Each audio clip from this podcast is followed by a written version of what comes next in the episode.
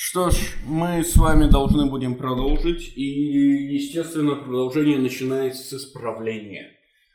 В первую очередь я должен вернуть вас обратно к э, причинам или к тем принципам, которые Фукидид выдвигает для объяснения того, что Пелопонесская война – это величайшая война в истории, и сказать вам, во-первых, что мы должны уменьшить наше притязание, утвердив не то, что это величайшая война в истории, а то, что это величайшая война в истории Фукидида. То есть Фукидид пока еще не претендует на то, что Пелопонесская война – это война, которую нельзя превзойти. Пока он лишь претендует на то, что Пелопонесская война превосходит предыдущие войны. И для этого, как вы помните, он выдвигает несколько критериев. Первый из них это, как вы помните, ресурсы, конечно. Ресурсы. Сюда входят человеческие или давайте нематериальные и материальные. Затем у нас идет что? Масштаб, да, под которым понимаются участвующие стороны в смысле как цивилизация и варварство, в смысле как стороны света. Затем, что еще? Э, до этого мы еще не дошли. Прогресс. Технический прогресс, да. Да, да, да, да, да, да, как раз. Ну, суши и море уходит, конечно, в масштаб, а вот прогресс или технический прогресс имеет отношение к тому, э, где именно, в каких плоскостях может вестись война, Потому что, как вы помните, древние греки не умели плавать, да? И в основном сражались на, на суше. Все это должно, должно доказать, что в самом начале греки были слабы. Настолько слабы, что они даже не были греками. И в этом смысле, говорили мы, цивилизация основана на варварстве. Да? Мир основан на войне. Порядок основан на своей противоположности, на насилии. И, конечно, это распространяется не только в отношении цивилизации и варварства, но и в отношении, как мы узнаем позднее, человеческой природы и совместной жизни. Совместная жизнь окажется возможной только при условии подавления человеческой природы, причем самого жестокого ее подавления. Хорошо, вот примерно на этом мы остановились с вами обсуждает до сих пор слабость древних и не доходя до вопроса о том, а, как быть с Троянской войной и, соответственно, с персидскими войнами. Есть ли у вас какие-нибудь вопросы? Появились ли вопросы спустя неделю? Немножко еще отход назад про ну, против поэтов. Да. Осуждает. Но Вообще, греческая чума же отразилась по-разному на этих проектах. То же самое Еврипид. Афинская вы имеете в виду? Да, Еврипид. Как э, здесь, не знаю, Фукидид. Фукидид выступает не Стал против... О, Фукидид не выступает не просто против всех поэтов. Он выступает против древних поэтов, против традиции в целом. То есть это в первую очередь Гомер, конечно. То есть Фукидид говорит, кто, ну мы увидим чуть дальше, да, кто описывал историю до этого. Два типа людей, логографы и поэты. И он предъявляет претензию к тем и другим. Но претензия к поэтам более страшная. В этом смысле Фукидид говорит, что прогресс, технический прогресс, о котором мы говорили, он, конечно же, идет дальше техники. Фукидид и сам является результатом прогресса и пиком прогресса. В том смысле, в каком его рассказ о Пелопонесской войне превосходит рассказ Гомера о Троянской войне. Каким образом превосходит? Мы тоже сейчас поймем, когда начнем читать Фукидида подробно. Хорошо, еще вопросы есть? Тогда давайте продолжим с того места, на котором остановились. Мне кажется, Агамемнон собрал свое войско не столько потому, что принудил к этому походу женихов Елены, связанных клятвою с Тиндарием, сколько потому, что выдавался над современниками своих могуществ. Да, мы помним, что мотив создания цивилизации, или восхождения цивилизации. И мотив гибели цивилизации, мотив возвращения к варварству – это один и тот же мотив.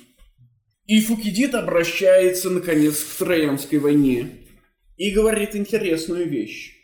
Вы помните, что Гомер и Гесиод и легенды в целом утверждают, что Агамемнону удалось провести, повести за собой всех остальных греков против Трои, потому что среди них был договор относительно Елены. Договор был, как вы помните, такой. Они все претендуют на Елену, ну, претендовали на Елену.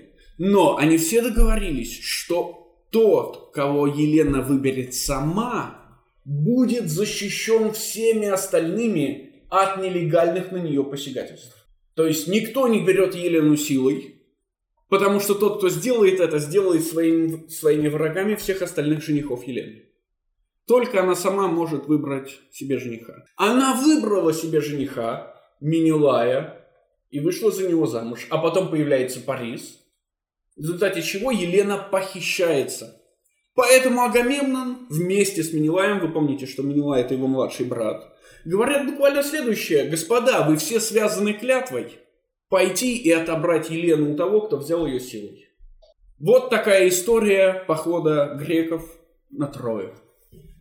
Фукидид говорит «нет». Почему? Помните, как греки стали греками? Когда они объединились против. Против троянцев. Вот сейчас греки стали греками. Вы помните, значит, вот сейчас практически возникает цивилизация. Вы помните, какой центральный мотив возникновения порядка? Нет. Нет. Нет, мотив, человеческий мотив. Накопление удержания ресурсов. Конечно! Агамемнон хочет власти. То есть, что говорит Гомер? Гомер говорит, что поход на Трою является результатом поддержки принципов, причем альтруистических принципов справедливости. Мы все согласились, да, мы достигли соглашения. Поэтому мы все должны пойти, даже несмотря на то, что в этой войне мы все погибнем. Большинство из нас погибнет. Да, но мы же согласились, мы же договорились. Значит, из этого мотива альтруистического мы все должны отправиться в Трою. Фукидид говорит, нет, вообще не близко так. Агамемнон оказался всех сильней, и он силой принудил всех остальных подчиняться ему. Его центральный мотив похода на Трою не альтруистический, он эгоистический. Агамемнон хочет больше власти. И именно в рамках этого мотива греков, греки становятся греками. Три. Таким-то образом Три. все это достояние, по-видимому, получил Агамемнон. Сверх того, он значительно превосходил всех прочих морскими силами, и потому собрал войско в поход не столько вследствие расположения к себе, сколько действуя страхом. А вот теперь мы возвращаемся к центральному мотиву политического действия – страху. Агамемнон смог воплотить свой замысел потому, что одним, как вы помните, из двух центральных мотивов, или из трех, если вы умные, да, если вы помните все более детально, а, является именно страх. То есть мотивация всех остальных женихов Елены тоже была эгоистической. Они не пошли на Трою из альтруизма, потому что договорились. Они пошли на Трою, потому что они боялись Агамемнона. Да. А, Чинчине. Получается, Гомер утверждает, что они пошли, а, ну, то есть их связывает клятва, которая была объяснена традицией. Да, да, да. То есть они поклялись, говорит Гомер, и из-за этой клятвы они все следуют за Агамемноном. Фукидид говорит, это ложь. Мгм. Очевидно, сам Агамемнон явился по Трое с наибольшим числом кораблей, а также доставил корабли для Аркадян, о чем свидетельствует Гомер. Если только свидетельство, на его свидетельство можно полагаться. Вы видите, Фукидид не только опровергает Гомера а, задним числом, но и напрямую говорит, что на поэта полагаться нельзя. То есть истории, изложенные Гомером, нельзя верить. Но, как вы видите позднее, верить ей придется. Потому что у Фукидида нет, у нас нет других источников знания о троянском походе, кроме Гомера. Поэтому 5. По Троянскому походу следует представлять себе состояние Эллады в предшествовавшееся время. Да, итак, чтобы понять, превосходит ли Пелопонесская войну Троянскую, мы должны иметь какие-то представления о Троянской войне. Эти представления исходят только из Гомера, и они вместе с тем отражают все положение Греции, потому что греки стали греками только в этот момент. Гомеру есть большая претензия 10.3. Итак, в указанном случае следует верить преданию и, считаясь более с могуществом городов, нежели с внешним видом их допускать, что Троянский поход был самым грандиозным из всех предшествовавших, хотя и уступал нынешним. Конечно, если можно и здесь сколько-нибудь доверять поэзии Гомера, который, как поэт, разумеется, преувеличил и приукрасил поход. Проблема с поэзией заключается не просто в том, что поэт может лгать, да, что он не ответственен перед истиной или перед какими-то принципами. Он даже обязан. Да, а в том, что суть поэзии заключается в приукрашивании и преувеличении. Будь то преувеличение зла или преувеличение добра, разницы нет никакой.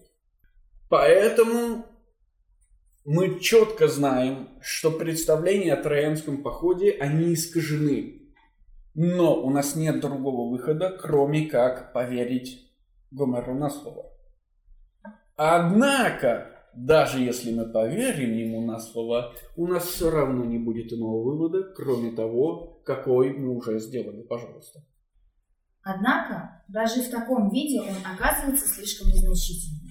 В самом деле, Гомер повествует, что из числа 1200 кораблей небиотийских было по 120 человек, а на кораблях Филактета по 50, указывая этим, как мне кажется, на самые большие и самые малые корабли.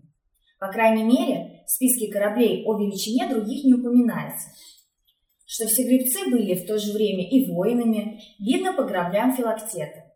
Все гребцы их, по Гомеру, были стрелками из луков, Невероятно, чтобы, исключая царей и высших должностных лиц, низшие корабельные слуги отплыли в большем числе вместе ну, с в большом, да, в большом числе вместе с ними. Да. Итак, если принять во внимание среднюю величину между самыми большими и самыми малыми кораблями, окажется, что эллинов явилось по трое немного. Даром, что воинов посылала вся Эллада сообща. Даже если мы поверим Гомеру на слово, зная, что его профессия преувеличивается, сядем и посчитаем, сколько кораблей отплыло и сколько в них примерно могло поместиться воинов, зная при этом, что все гребцы и есть воины, Полагаю. ну да, конечно, конечно, мы можем получить численность войска, которая явилась под Трою, зная, что Гомер ее преувеличил. И все равно это окажется ничтожное число людей. Но, заметьте, Фукидид говорит, причина, по которой людей по трое явилось мало, заключается не в том, что людей в целом было мало, в целом было недостаточно, а в том, что у греков не было достаточно материальных ресурсов. Откуда берутся материальные ресурсы? Что необходимо для их накопления мир. Перед Троянской войной не было долгого мира. 11.3. Однако, вследствие недостатка материальных средств, не только предприятия, предшествовавшие Троянской войне, были незначительны. Но и эта война, самая замечательная из всех происходивших раньше, оказывается в действительности не столь значительной, как рисует ее молва и установившаяся ныне через поэтов предания. Даже и после Троянской войны в Элладе все еще происходили перемещения жителей и новые заселения, так что страна не знала покоя и потому не преуспевала. Даже незадолго до и незадолго после Троянской войны греки все еще находились в состоянии движения кинезиса. А это значит, что у них просто не было сил, не было возможности для того, чтобы накапливать достаточное количество ресурсов, необходимое для войны. 13. В то время как Эллада становилась могущественнее, богатела еще больше прежнего, в государствах, вследствие увеличения их материального достатка, большей частью стали возникать тирании. Раньше там была наследственная царская власть с определенными привилегиями. Эллины начали снаряжать флоты и больше прежнего стремились к обладанию морем. Говорят, коринфяне первые усвоили морское дело ближе всего к теперешнему его образцу. И первые в Элладе триеры сооружены были в Коринфе. Угу. Вы видите, необходимое для военного прогресса технический прогресс, а именно увеличение кораблей, увеличение вместимости кораблей, случился только недавно. Но вместе с техническим прогрессом соседствует и другой тип прогресса. Четыре. Древнейшая морская битва, насколько мы знаем, была у коринфян с туркирянами. Да, в Троянской войне не было морских сражений. Это не потому, что троянцы не могли выплыть куда-то, да, и встретить греков, а потому что никто не знал, как это делать. Только недавно, и это, опять же, технический прогресс, но не совсем тот характер технического прогресса, о котором мы привыкли думать. Только недавно люди научились воевать на кораблях, воевать в море. И как мы увидим позднее, они будут воевать в море по старому стилю до определенного момента, как скажет Фукидид. То есть даже морские сражения также подвержены какому-то прогрессу.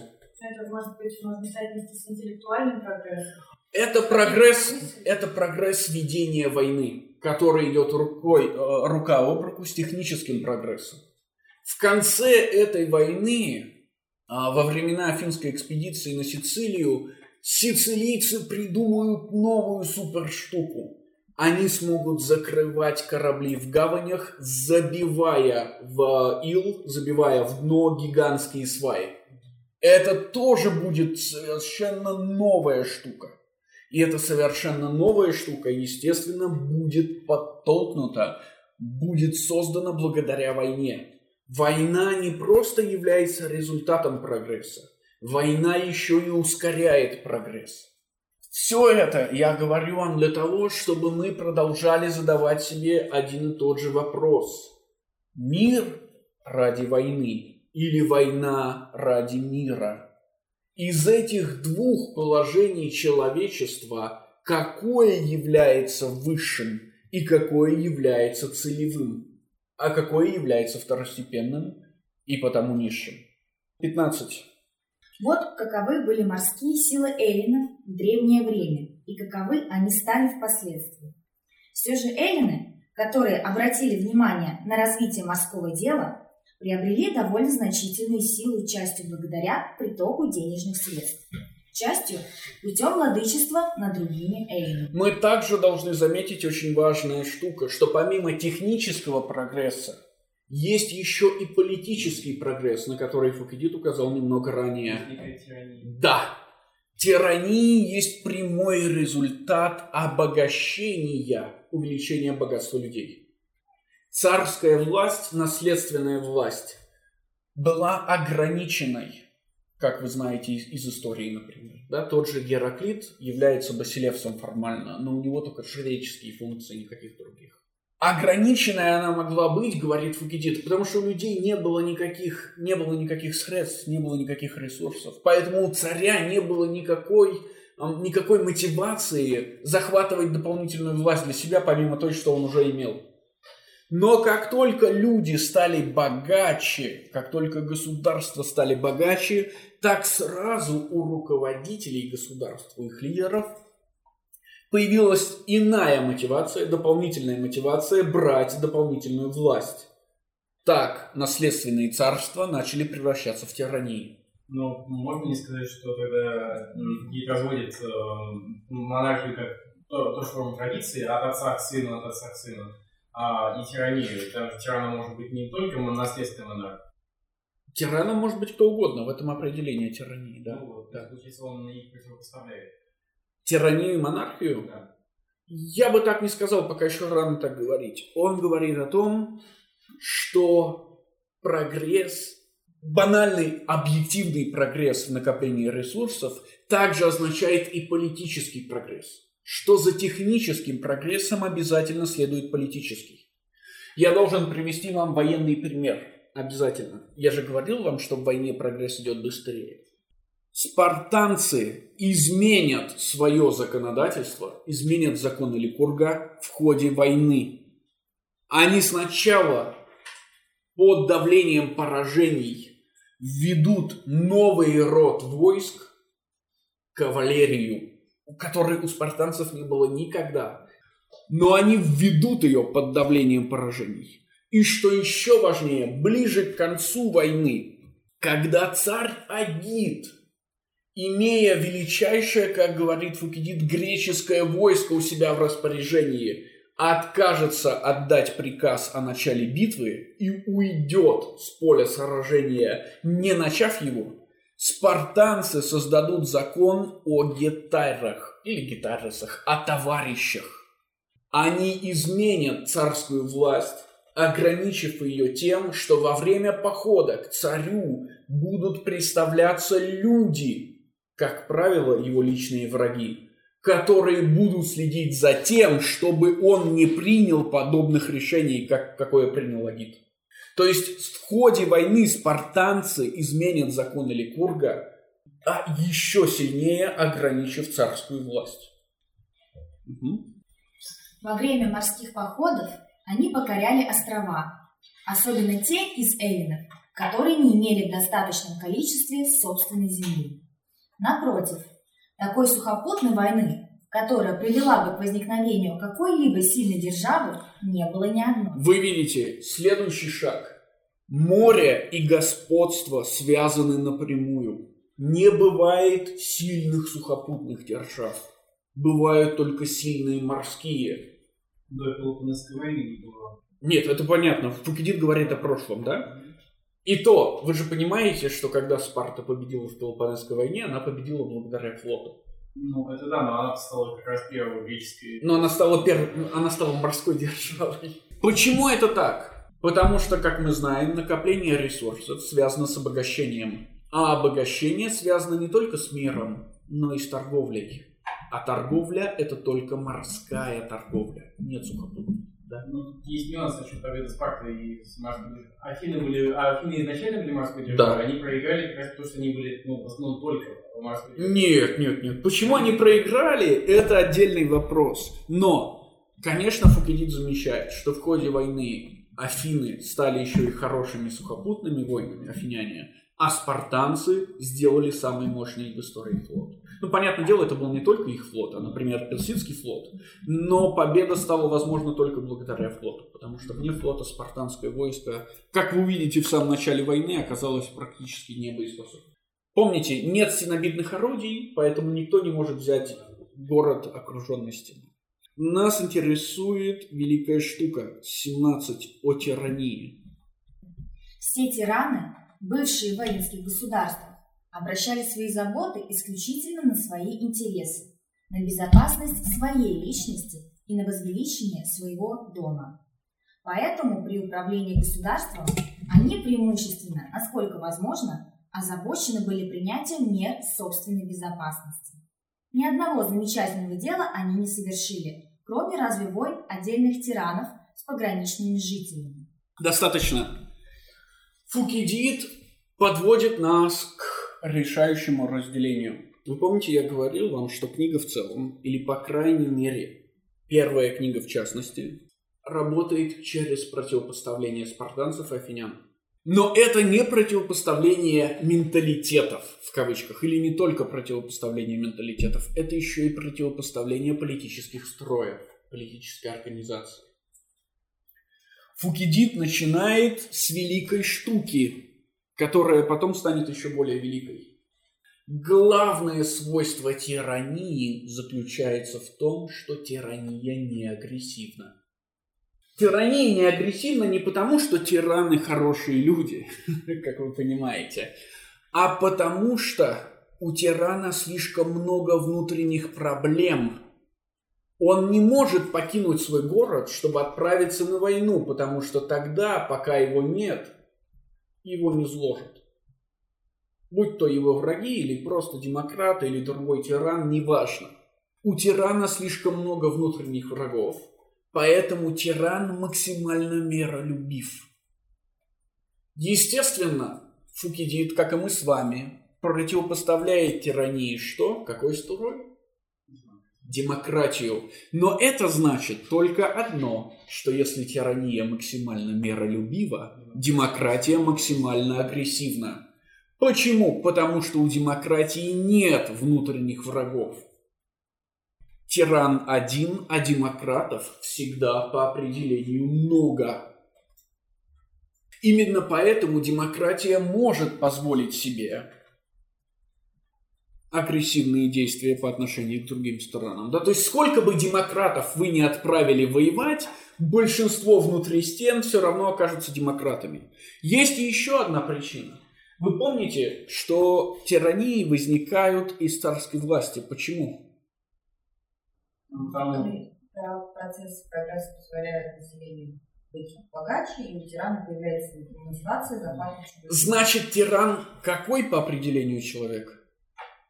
Богаче. Богатый, правильно. А демократ по определению тогда бедный. В этом смысле тирану не нужно отправляться на войну ради обогащения. Он, напротив, заинтересован в том, чтобы сохранить то, что у него есть уже. У демократа нет ничего. Поэтому демократ как раз-таки в обратную заинтересован в том, чтобы пойти и отнять. Мы увидим в будущем, как демагогия, вы помните, кто такой демагог, да, буквально ведущий за собой народ, и война связаны напрямую. Все демагоги, начиная с Перикла и заканчивая Алкивиадом, будут пропагандировать только одно – новый виток войны. Потому что демагогия не может существовать вне войны, ибо демократы не могут не хотеть ничего, кроме войны. Мы также должны будем сказать, забегая чуть-чуть вперед, о том, что у тирании слэш олигархии, мы уже можем добавлять сюда олигархию, потому что разницы нет здесь для нас с вами, есть и с одной стороны демократии, с другой есть еще одно свойство – благочестие. Демократы благочестивы, олигархи и тираны нет – мы узнаем это чуть-чуть позднее, но если попробовать объяснить это, тираны и олигархи образованы, демократы нет. Тираны и олигархи имеют литургические должности, или, давайте будет лучше сказать, жреческие должности. Демократы нет. Ну, потому что они бедные. Бедных людей, естественно, никто на жреческую должность не пустит. И, наконец, самое важное. Тираны и олигархи как люди, ответственные за жреческие должности, прекрасно понимают, как работает религия. Демократы нет. Давайте я переформулирую это. Демократы, как нищие, всегда надеются на случай. Война – это случай, который позволит им обогатиться. Но случай, как мы выяснили в прошлый раз, контролируется богами. Поэтому для того, чтобы обогатиться, надо пойти и помолиться.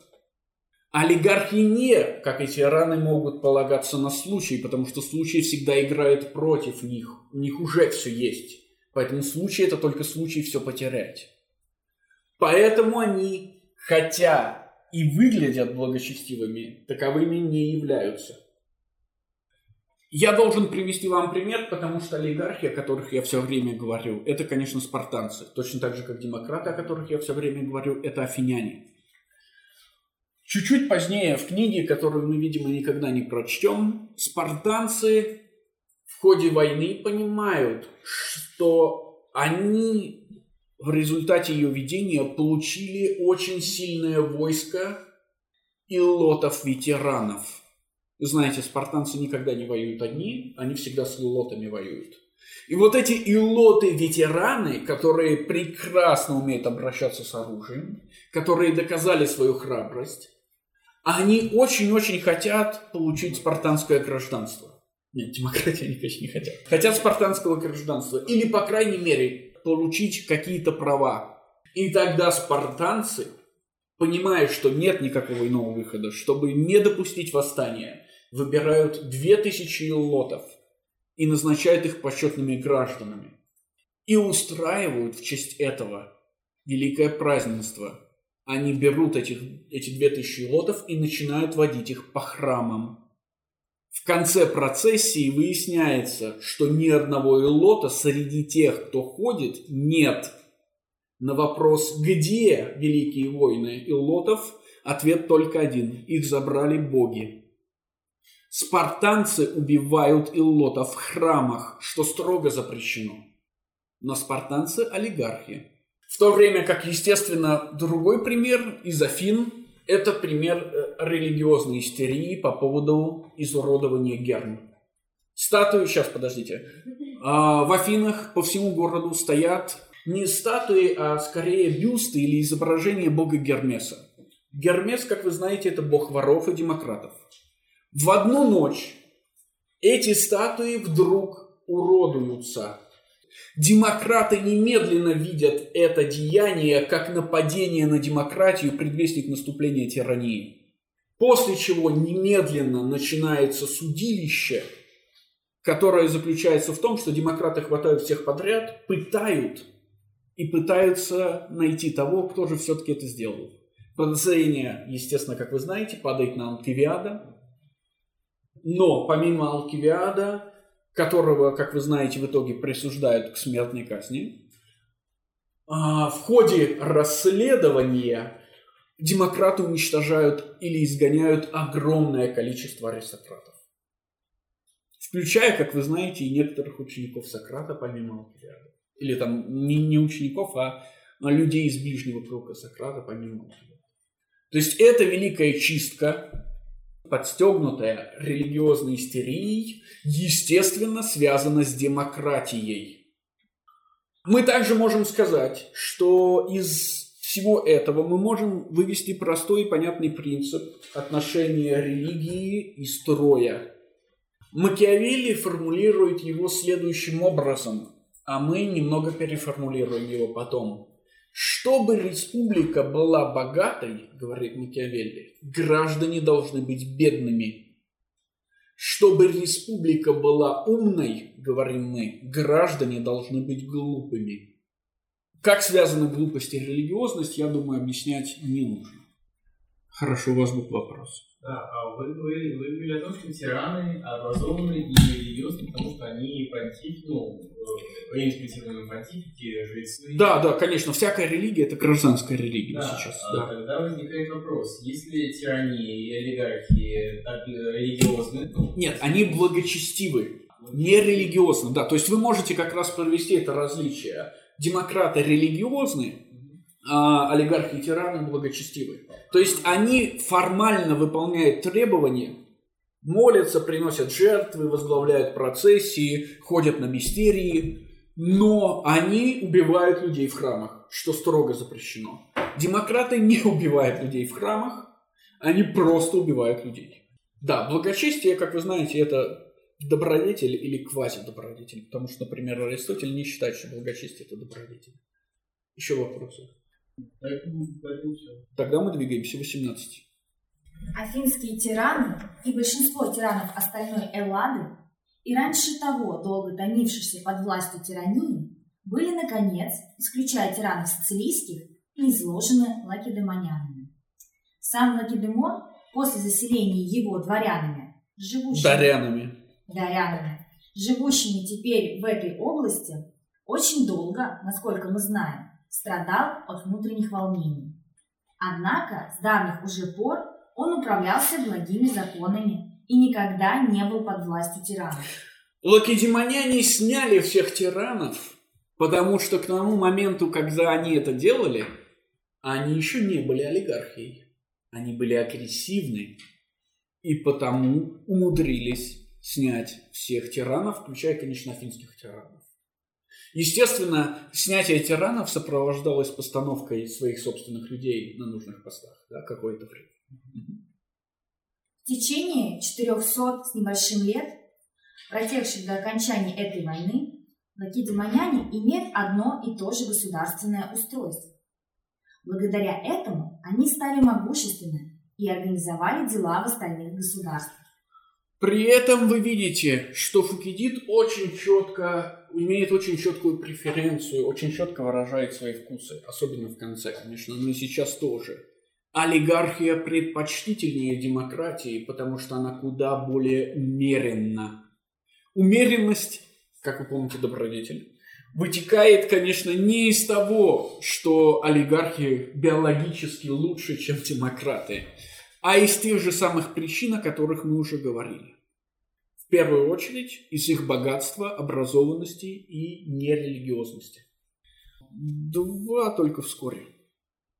Вскоре после отражения персов общими силами Эллины, как те, что отложились от персидского царя, как и те, которые вместе воевали, распределились между афинянами и лакедемонянами. И лакедемонянами. Почему так получилось? Значит, лакедемоняне, будучи молодыми и агрессивными, да, будучи еще относительно демократическими, умудряются создать империю, свою собственную империю. В том смысле, что они не только подчинили лотов, да, жителей Мессении, но еще и, как вы видите, подчинили или попытались подчинить остальные города, у которых они снимали тирании. Они создали свою империю довольно давно, еще до того, как это сделали афиняне. Сейчас мы увидим, как это сделали афиняне, ну или чуть-чуть позднее.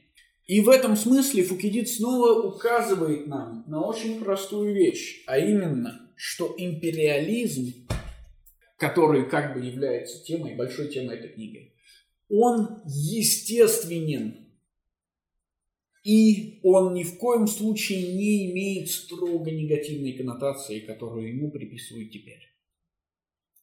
В этом смысле, как мы узнаем позднее, спартанцы ничем не отличаются от афинян, ничем не отличаются от персов или от сицилийцев.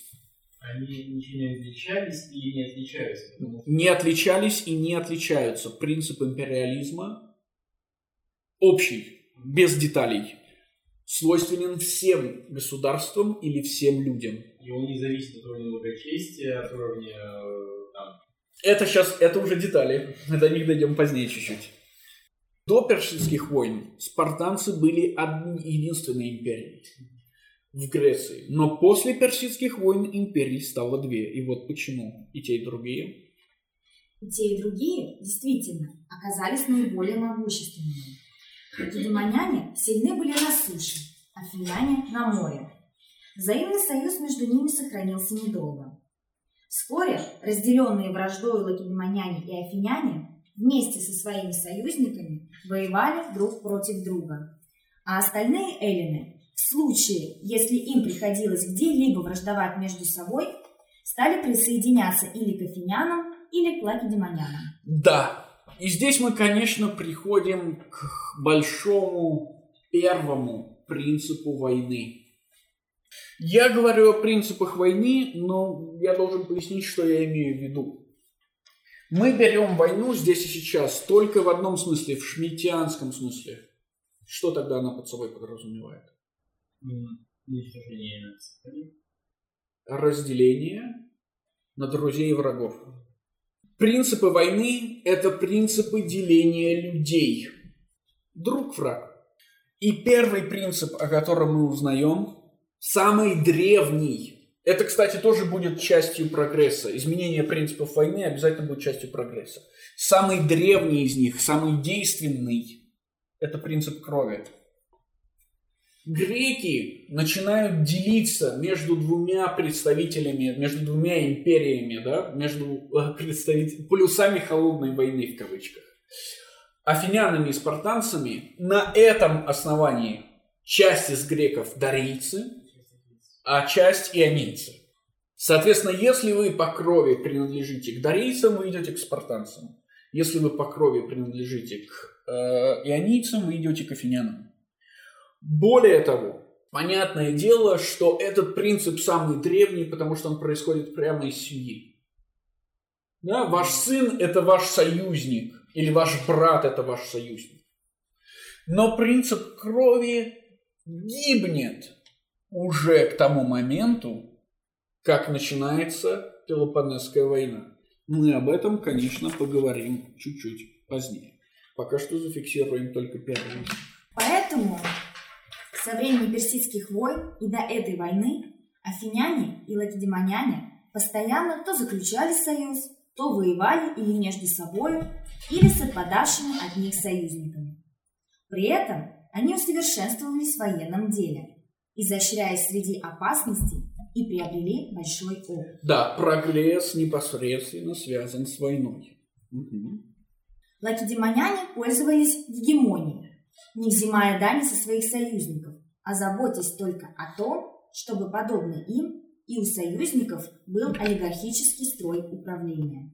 Афиняне, напротив, с течением времени отобрали у союзных с ними государств, за исключением хиоссов и лесбоссов, корабли и обложили всех союзников денежную дань. Вы знаете эту историю про Афинский морской союз. Нас не это интересует. Нас интересует появление второго принципа войны, который э, проявится в начале Пелопонесской войны, в самом, в самом зачатии, окажется, в самом эмбрионе Пелопонесской войны, а именно принцип деления по партии. Нет больше никаких ионийцев и дарийцев, есть только олигархи и демократы. Спартанцы понимают это первыми, потому что как олигархи они заинтересованы в том, чтобы их союзники не были подстригателями или поджигателями войны, чтобы они не требовали дальнейшей войны. Но чтобы они и требовали войны, они должны перестать быть демократами. То есть они должны стать такими же, как спартанцы. Поэтому спартанцы, приходя, захватывая какое-либо государство, делают его олигархическим. Для того, чтобы иметь, иметь возможность не воевать дальше. Мгм. А, а- Афине так, он такого не делали, они просто подчиняли. Пока еще не совсем. Да, афинянам было по большому счету все равно, они выжимали только деньги из своих союзников, да, и флот. Но, естественно, потом, по мере того, как принципы деления будут меняться, конечно, это тоже будет происходить. Более того, мы можем сказать, что вот это смещение принципов или изменение принципов войны, будет еще парочка, происходит не для всех одновременно. Например, ближе ко второй половине войны или в начале второй половины войны сицилийские города, являющиеся ионийцами, будут у афинян просить помощи именно на основании того, что афиняне такие же ионийцы, как они. Хотя для афинян уже даже принцип партии не будет иметь в этот момент значения. То же касается, мы можем сказать, и индивидов. Как мы увидим позднее, на самом деле изменение принципов войны происходит не в массах сначала, а в индивидах. Значит, сколько у нас их там? Ну, на самом деле, да, четыре. Мгм, Пожалуйста. Оттого ко времени этой войны боевая подготовка афинян была значительнее, нежели в пору высшего процветания их союза, когда последний не был еще обессилен. Вот какова была древность по моим изысканиям. Хотя и трудно положиться на относящиеся сюда, безразлично каковы бы они ни были свидетельства.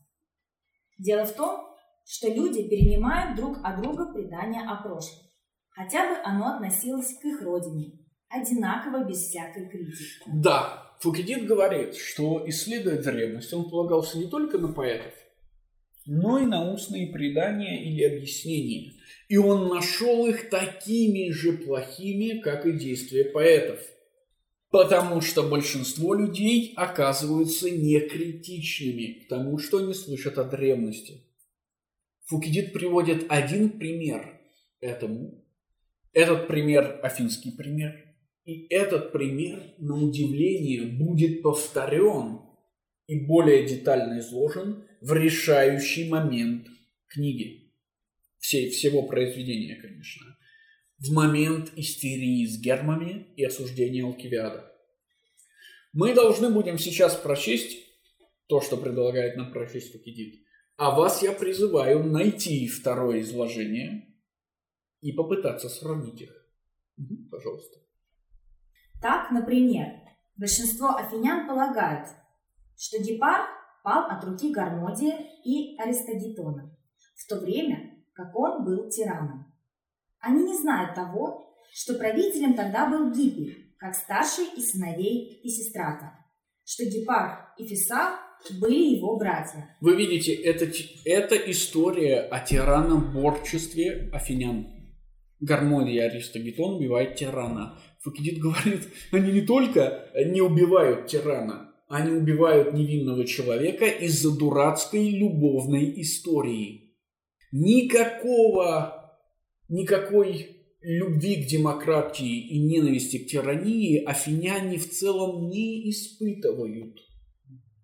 Но им кажется, что у них есть традиция тираноборчества, потому что они перенимают эту историю об Аристогетоне и Гармодии не критически.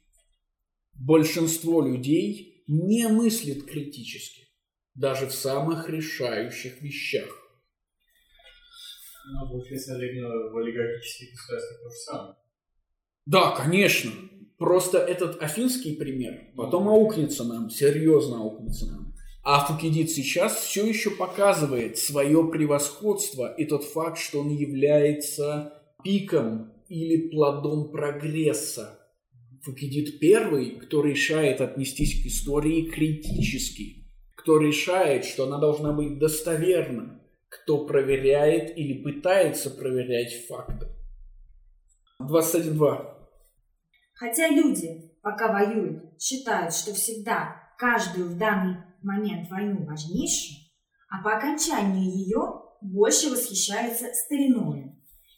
Тем не менее, эта война окажется важнее прежней, если судить по имевшим в ней место событиям. Да, вот оно притязание Фукидида.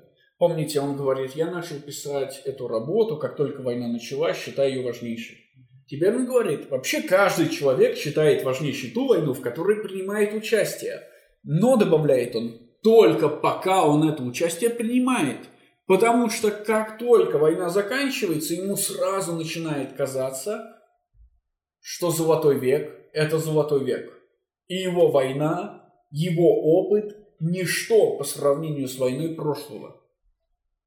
Причина этого, говорит Фукидид, заключается в том, что люди не критически относятся к тому, что они знают, к тому, что они слышат от других.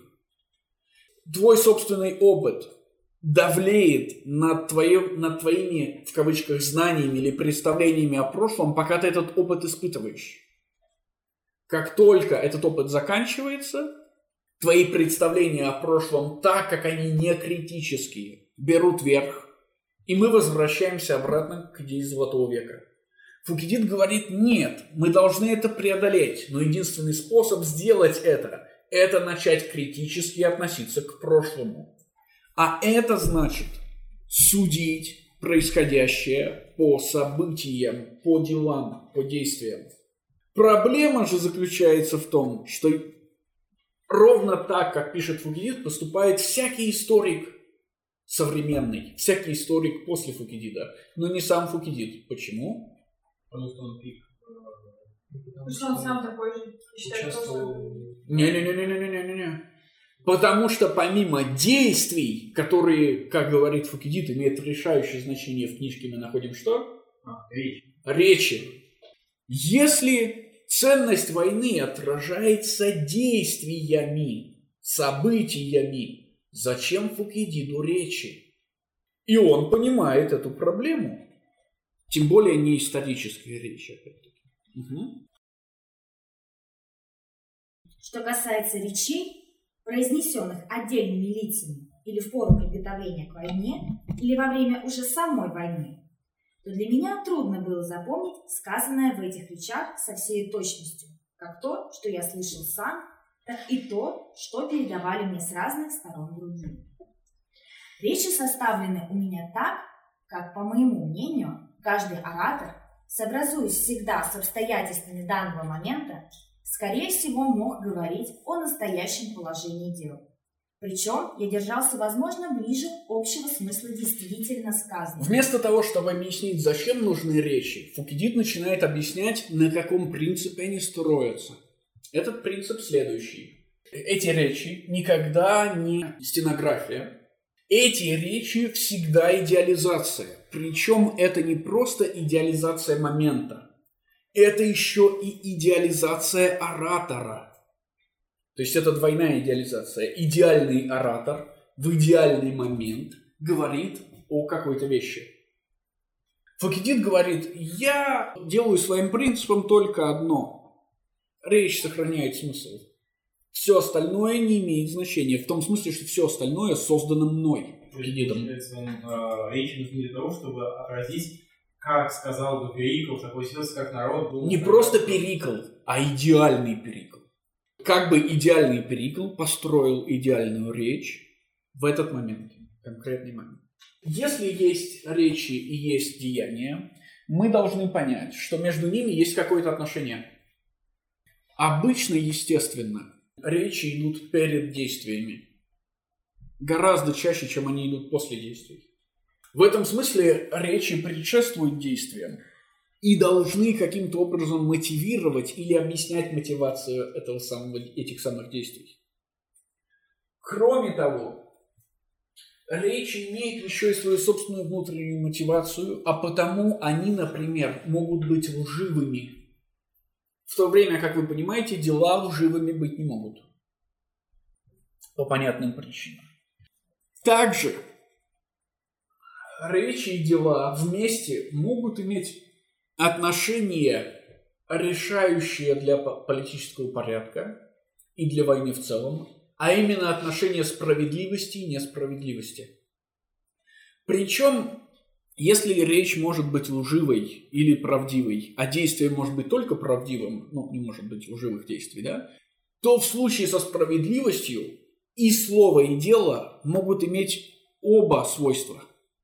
То есть речь может быть справедливой, а следующее за ним действие может быть несправедливым.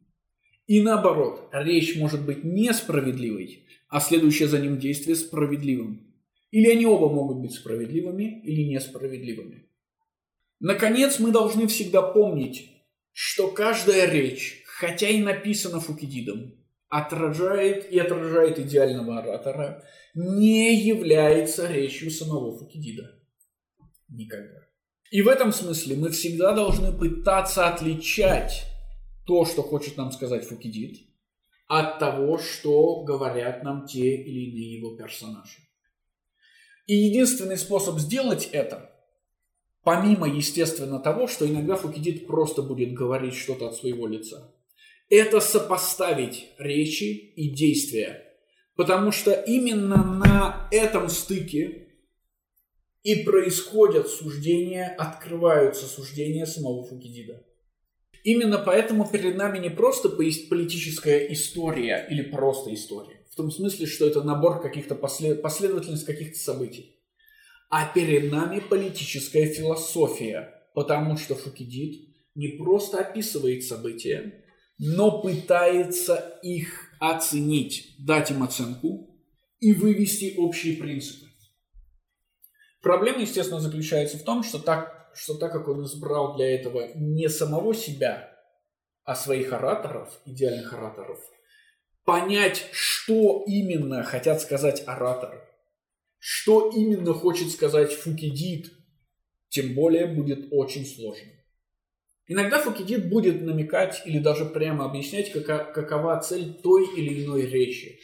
Но чаще всего мы не будем знать этого, а только предполагать. И уж тем более цель речи для оратора – это не цель речи для Фукидида.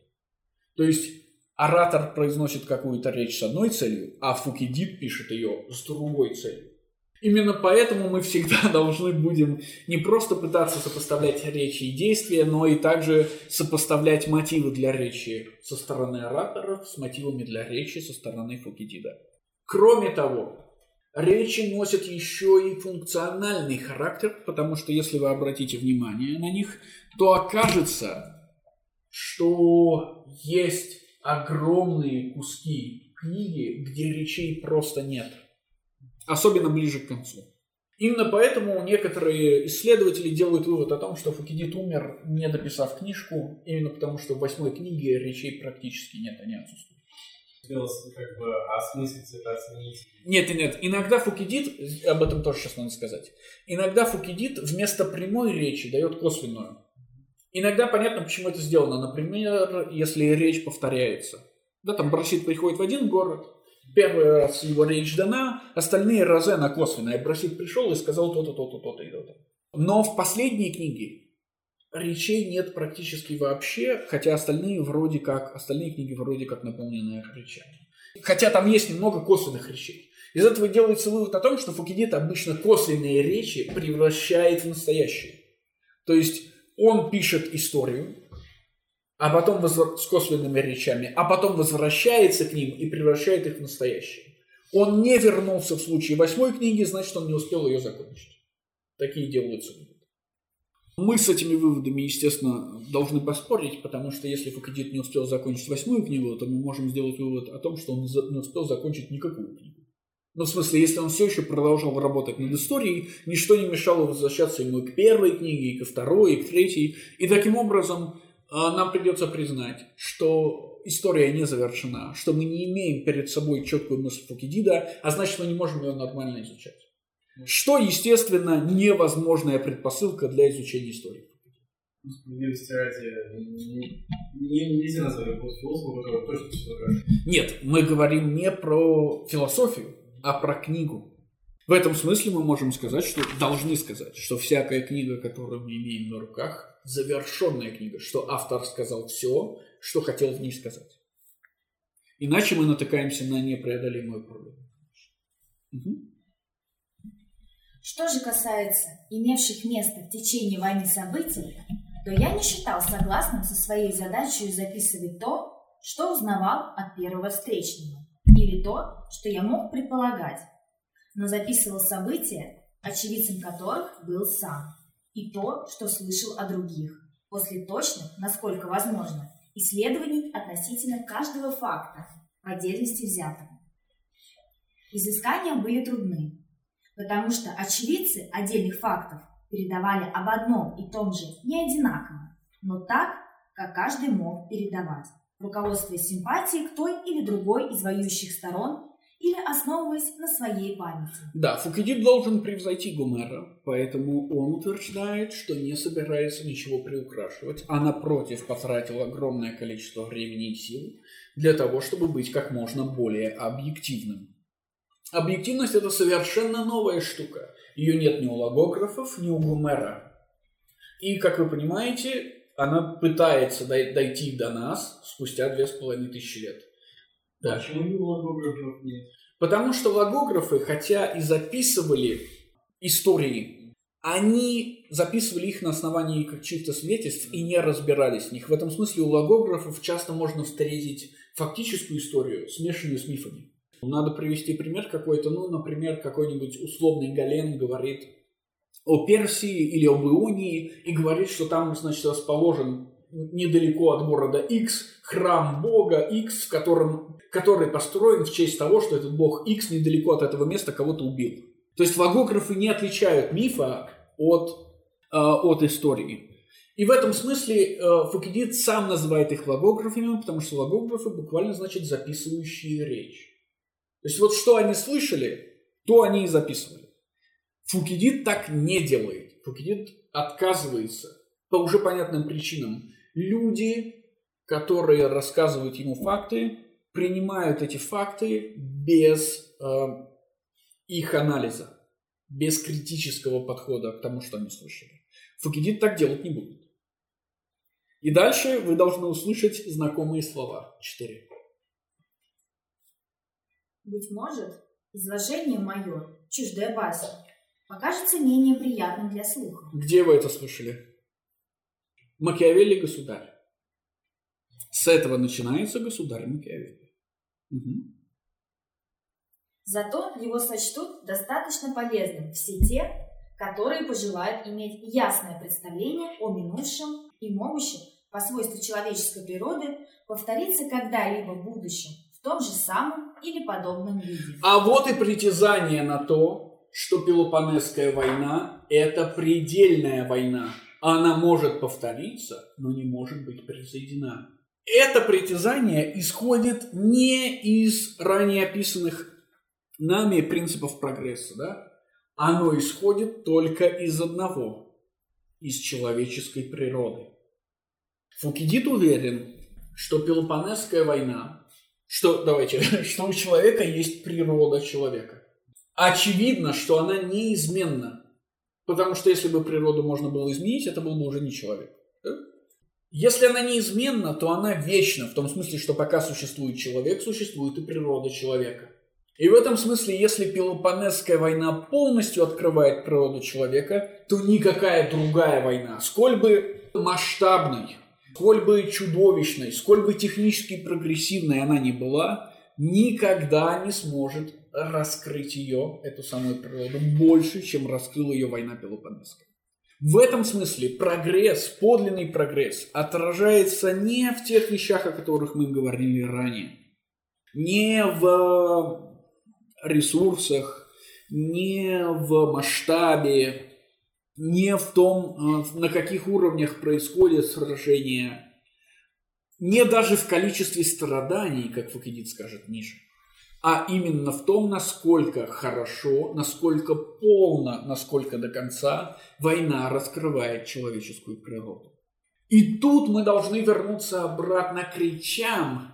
Очевидно, человеческая природа так как человек особенная зверюшка, раскрывается не только в действиях, но и в словах. И скорее даже в первую очередь в словах. Более того, вы же понимаете, что у Фукидида говорят не все, персонажей-то миллион в истории. Война длится 27 лет, там людей навалом. Говорят только избранные, они избранные, потому что они должны отражать природу. Так или иначе, каждый из них ответственен за раскрытие природы человека. И понятное дело, что если мы говорим о том, что во время войны прогресс всегда происходит быстрее, чем во время мира, или что война куда сильнее толкает нас к прогрессу, Раньше это было более или менее голословное утверждение, а теперь мы понимаем почему. Вспомните, зачем нужно государство по Фукидиду? Что оно делает? Какая его главная функция? Ограничивать природу человека. Правильно, подавить природу человека. Это значит, что природа человека открывается только в войне. И в предельной войне, это и предельная война это та, в которой природа человека открывается предельно. Более того, а, то есть это тоже какой-то прогресс. Мы бы могли назвать его прогрессом человечности э, с улыбкой на лице, потому что человеческая природа по Фукидиду, она не, не отражается в современном слове человечности. Да? Она напротив, да, но это человечность чистейшей воды, потому что речь идет только о человеческой природе. Итак, человеческая природа раскрывается в ходе войны гораздо лучше, чем она раскрывается в миру. В этом смысле деятели войны, этой войны, должны будут превосходить деятелей войн прошлого. И только так будет доказано превосходство э, Пелопонесской войны над Троянской или над э, Э, персидскими войнами. Получается, отсюда, ну, то есть, можно сказать, э, отлично Руссо заимствовал вот эту посылку. Мне сложно сказать. Ну, то, что государство э, притесняет природу человека, то, что... На... Нет, но отсюда заимствовал ее Гоббс. Да, помните, Левиафан создан потому, что природа человека зла. Ну, в кавычках, да, мы знаем, что это не так. Нет государства, есть война. То есть, ну, получается, если... Если нет государства, идет война всех против всех, да, да. Именно поэтому, мотивируясь главным мотивом политического действия страхом, люди создают государство.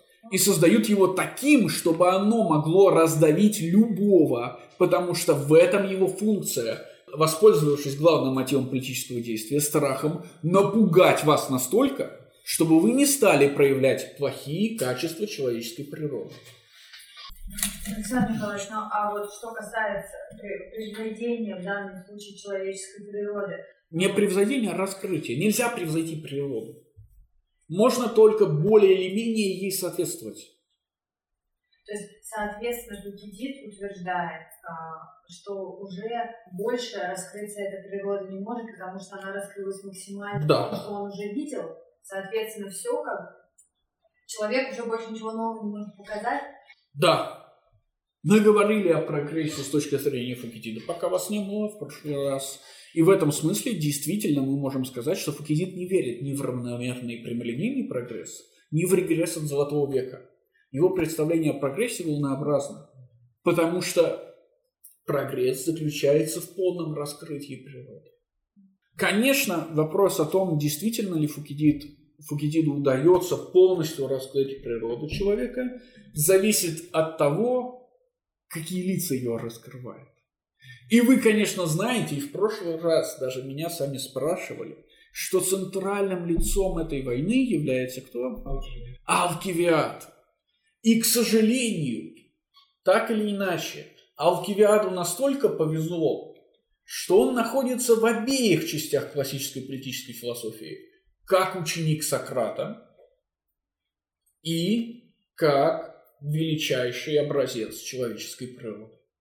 В этом смысле вы могли бы сказать мне, что для того, чтобы найти такую же великую войну, или более великую войну, чем Пелопонесская, мы должны найти такого же или более великого человека древности, ну или человека прошлого. Обычно, когда говорят об Алкивиаде, с ним в одну линию ставят Наполеона и Цезаря. Потому что, ну, особо больше некого. Но между ними есть решающая разница. Потому что, когда Наполеон идет воевать, он идет воевать с лозунгом на устах во имя республики.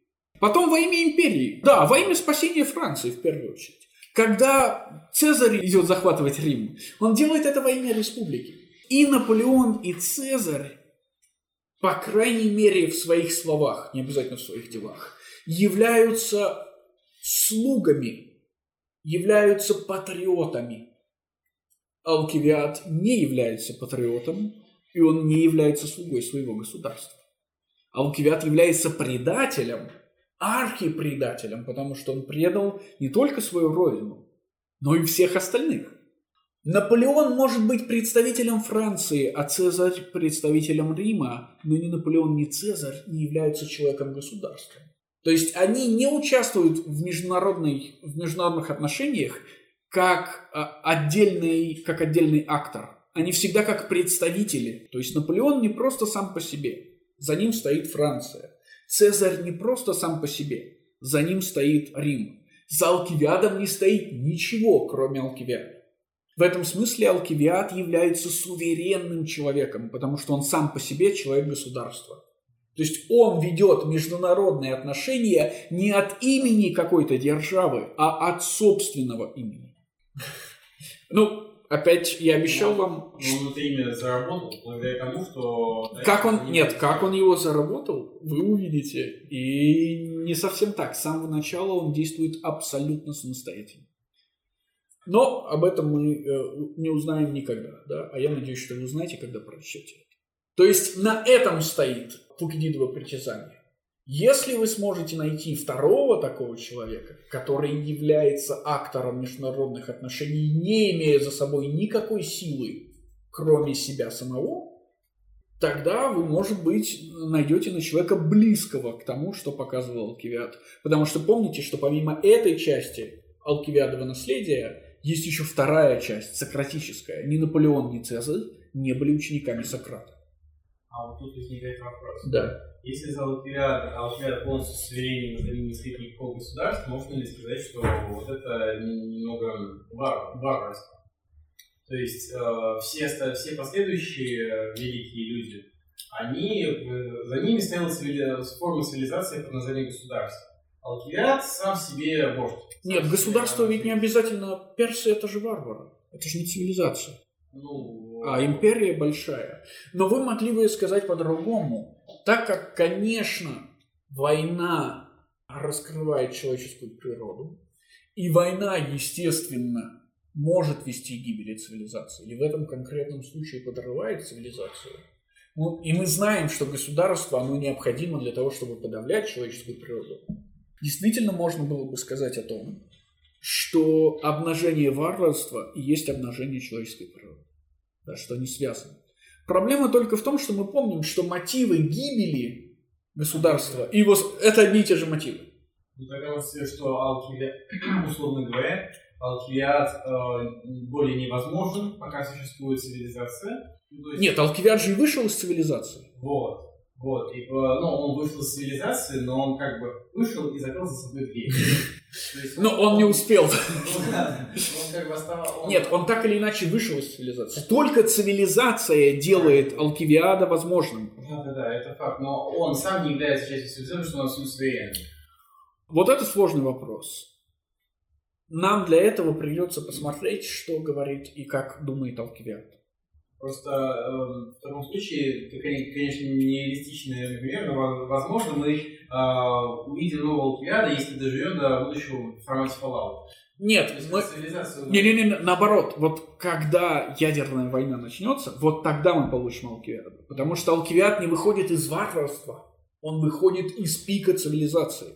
Из того же самого пика, из которого выходит Фукидид. Из того же самого пика, из которого выходит Сократ. И только Фукидид с Сократом делают Алкивиада возможным. То есть, помните, Фукидид сам по себе является плодом цивилизации, более высоким, чем Перикл, более высоким, чем Гумер. Но он делает возможным Алкивиада, и потому Алкивиад еще более высокий плод цивилизации. Точно так же, как его делает возможным Сократ. Поня- И понятное дело, говорим мы себе, что если прогресс всегда волнообразен, то вслед за пиком неизбежно следует падение. И в этом смысле, естественно, падение означает падение во всех смыслах. Падение в количестве ресурсов, э, падение цивилизации. Вполне можно обратно в варварство скатиться. Но другое дело, что Алкивиад это именно пик цивилизации. Ну, и имя... Он этой цивилизации противостоит. Вы, вы могли бы сказать так, да. То есть его природа оказывается не подавленной государством. А цивилизованное существование людей возможно только тогда, когда она оказывается подавленной. Давайте тогда будем двигаться дальше. Нет, сейчас у нас еще есть время. Минута. Минута, дочитаем. Последнее предложение. Мой труд рассчитан не только на то, чтобы послужить предметом словесного состязания в данный момент, сколько на то, чтобы быть достоянием навеки. Если Фукидид сможет раскрыть нам человеческую природу, сможет показать, что Пелопонесская война была предельной войной, это значит, что его философия является философией навсегда, что он раскрыл истину. И, соответственно, только при том условии, что Пелопонесская война является предельной войной, и Фукидиду удается раскрыть природу человека, Фукидид сможет выполнить это свое притязание. Но это притязание сознательное. Это не есть результат случайности. Фукидид с самого начала пишет эту книгу с этой целью. Полностью раскрыть человеческую природу в этой войне. Если у вас больше нет замечаний, действительно давайте остановимся.